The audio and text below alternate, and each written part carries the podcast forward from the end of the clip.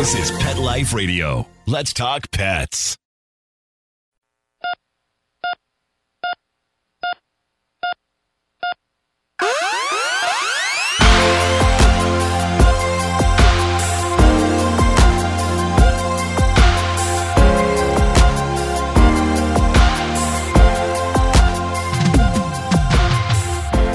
Welcome to ER Vet on Pet Life Radio.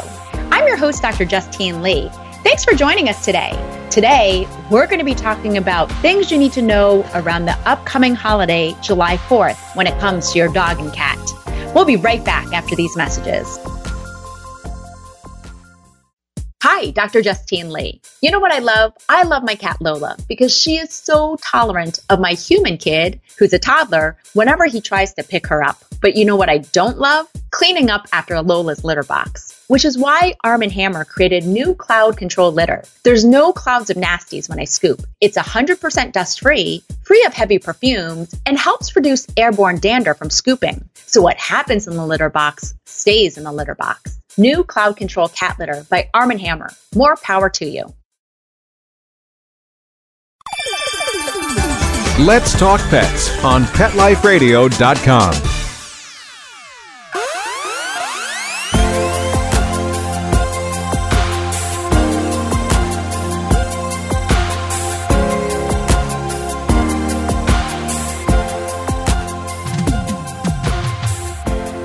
to ER Vet on Pet Life Radio.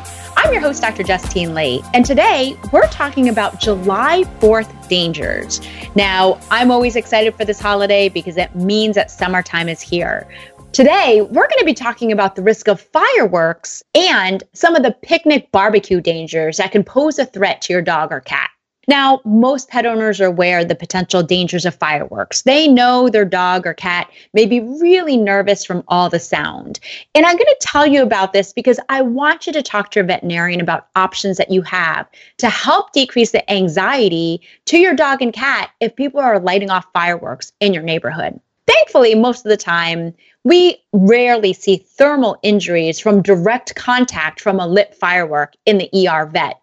Most of the danger is by accidental firework ingestion when your dog eats a firework, or from the noise phobia or anxiety from exploding lit fireworks.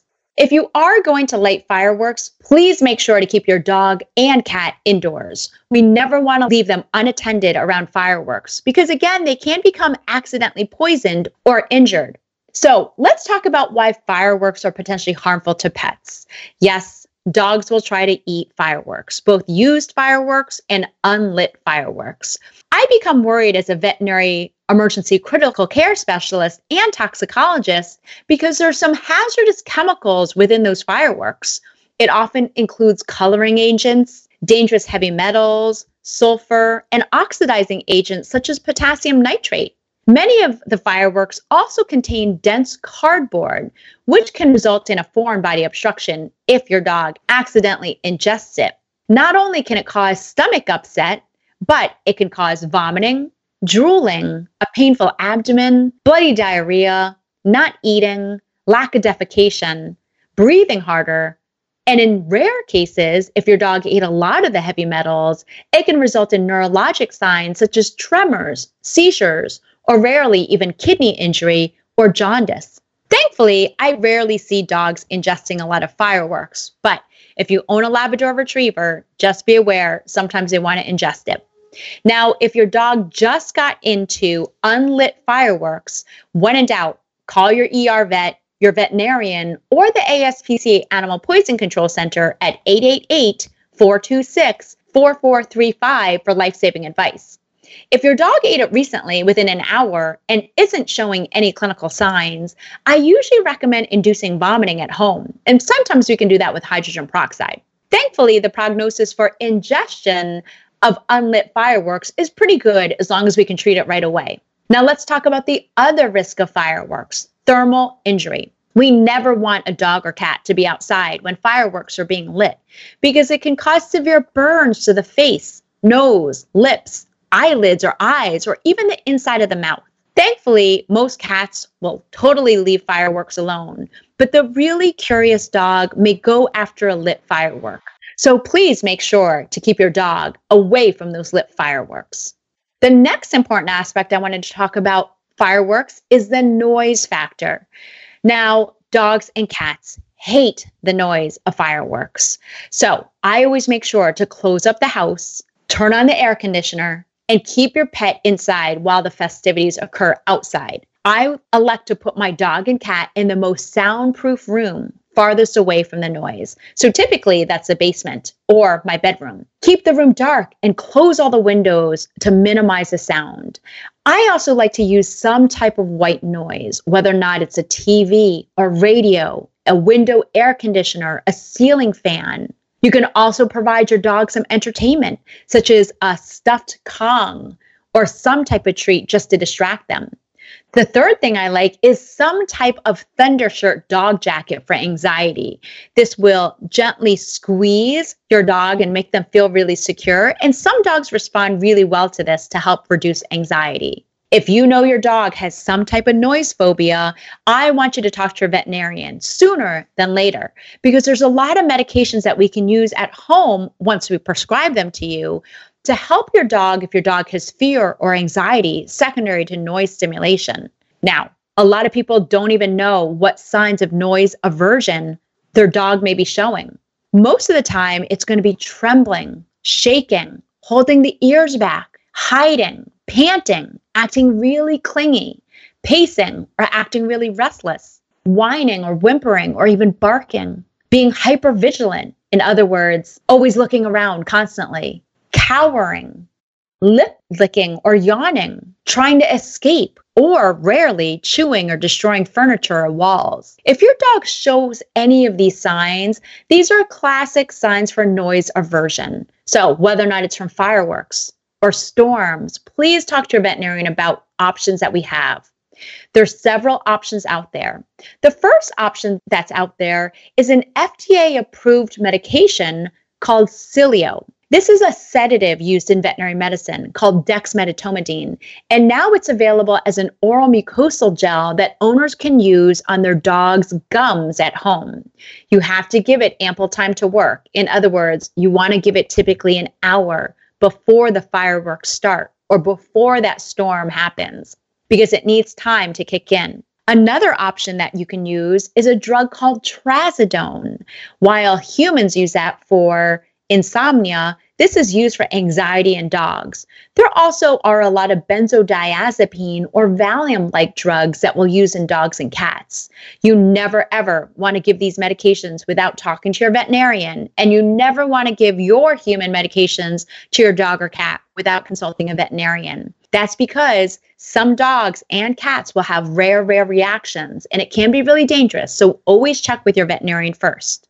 So, when it comes to July 4th dangers, please make sure to keep your dog or cat safe from fireworks, either exposure by directly ingesting them, being exposed to the thermal injury, or just from the noise of it. We'll continue with this really important topic about July 4th dangers right after these messages from our sponsors.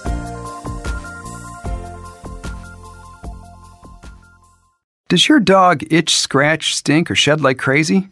Come to Dinovite for help. Order a 90 day supply of Dinovite. Dinovite for life. Pick up two tubes of Dogosuds. Get the third tube free. Peppermint, tea tree, lavender, Dogosud shampoo. Made with all natural coconut, jojoba, aloe, great for healthy skin and soft, shiny coats. But no itchy, harsh chemicals. Lather up, rinse away. Try Dogosuds. Buy two, get one free. At dinovite.com. D I N O V I T E.com. Let's talk pets Let's talk pets. on Pet Life Radio. Pet Life Radio. PetLifeRadio.com.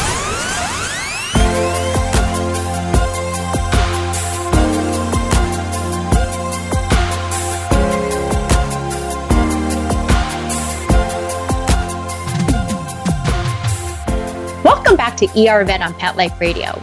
We've been talking about how to keep your dog or cat safe over July 4th. Please make sure that you keep them indoor, that you're keeping them away from accidentally eating the fireworks, that you're preventing them from being exposed to the lit fireworks, and that you're preventing them from hearing the fireworks if possible by making sure to keep them in a quiet, dark room Or if your dog has severe noise phobia, to make sure to sedate them with appropriate medication from your vet.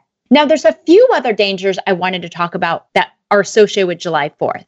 Everybody's out barbecuing or picnicking on this holiday. And if you bring your dog, there are a few picnic dangers that you must, must, must keep out of reach. What specifically am I talking about? The dangers of corn on the cob. Now, most people don't even think about corn on the cob, but corn on the cob is actually a very dangerous foreign body obstruction because it does not show up well on x ray. And the size of the cob is the perfect size to obstruct your dog's intestines. I've actually seen dogs that have needed emergency surgery because their intestines have ruptured from corn on the cob. So, if you're having a picnic, please make sure that your dog is leashed and that people aren't feeding your dog or that your dog isn't getting into the garbage by accident.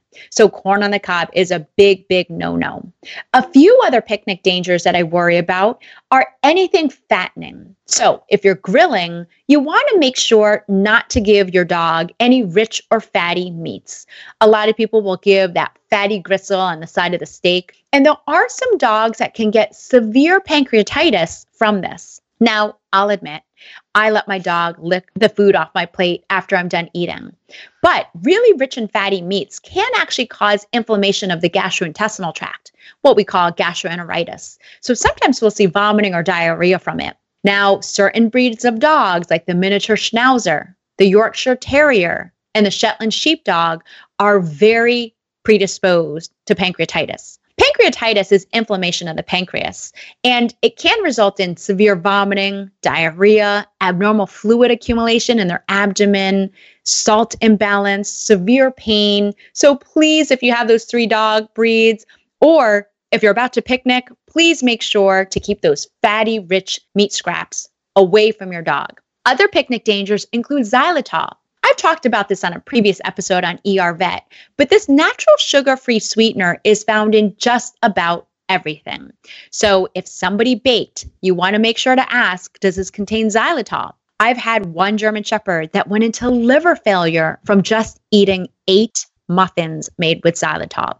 Xylitol is super safe for cats and humans, but unfortunately in dogs, it results in an abnormal insulin level, and as a result, it's going to cause a life threateningly low blood sugar. In really high doses, it can cause liver failure, clotting abnormalities, elevation of the liver blood tests, and even jaundice. So you always want to make sure to keep xylitol out of reach. The last picnic danger that I worry about grapes and raisins. When it comes to grapes and raisins, we don't know the toxic dose. There is no known established dose nowadays for grapes and raisins. There used to be a dose, but what we've discovered is we think that grape and raisin poisoning in dogs is what we call idiosyncratic. That's a fancy way of saying we have no idea.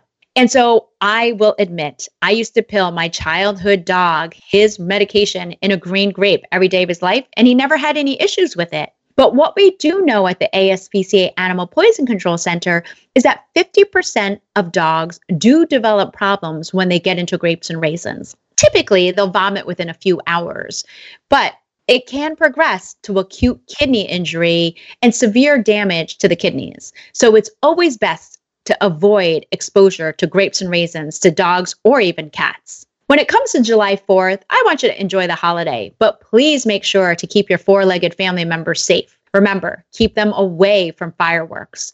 Make sure if you're taking them on a picnic that you avoid corn on the cob or feeding them any type of fatty or rich meat.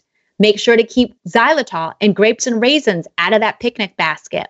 When in doubt, if you think your dog or cat ate something poisonous, call your veterinarian, your ER vet, or the ASPCA Animal Poison Control Center for life saving advice. And please make sure to call your veterinarian in advance before July 4th to talk to them about different medications or sedatives to decrease that noise phobia in your dog. Do not do this the week of July 4th. It's too late by then because they oftentimes need to examine your dog. That's because some of these medications cannot be used if your dog has abnormal blood pressure or heart murmur. So please call sooner than later in order to make sure you can talk to your veterinarian about how to minimize any kind of noise aversion from July 4th. And with that, have a wonderful July 4th. Well, that brings us to the end of today's show. Find me at drjustinelee.com, on Facebook at Dr. Justine Lee, or email me at drjustinelee at petliferadio.com. With that, we're out of time, and we want to thank Mark Winter, our producer, for making this show possible. See you at the next episode. Let's Talk Pets, every week on demand, only on PetLifeRadio.com.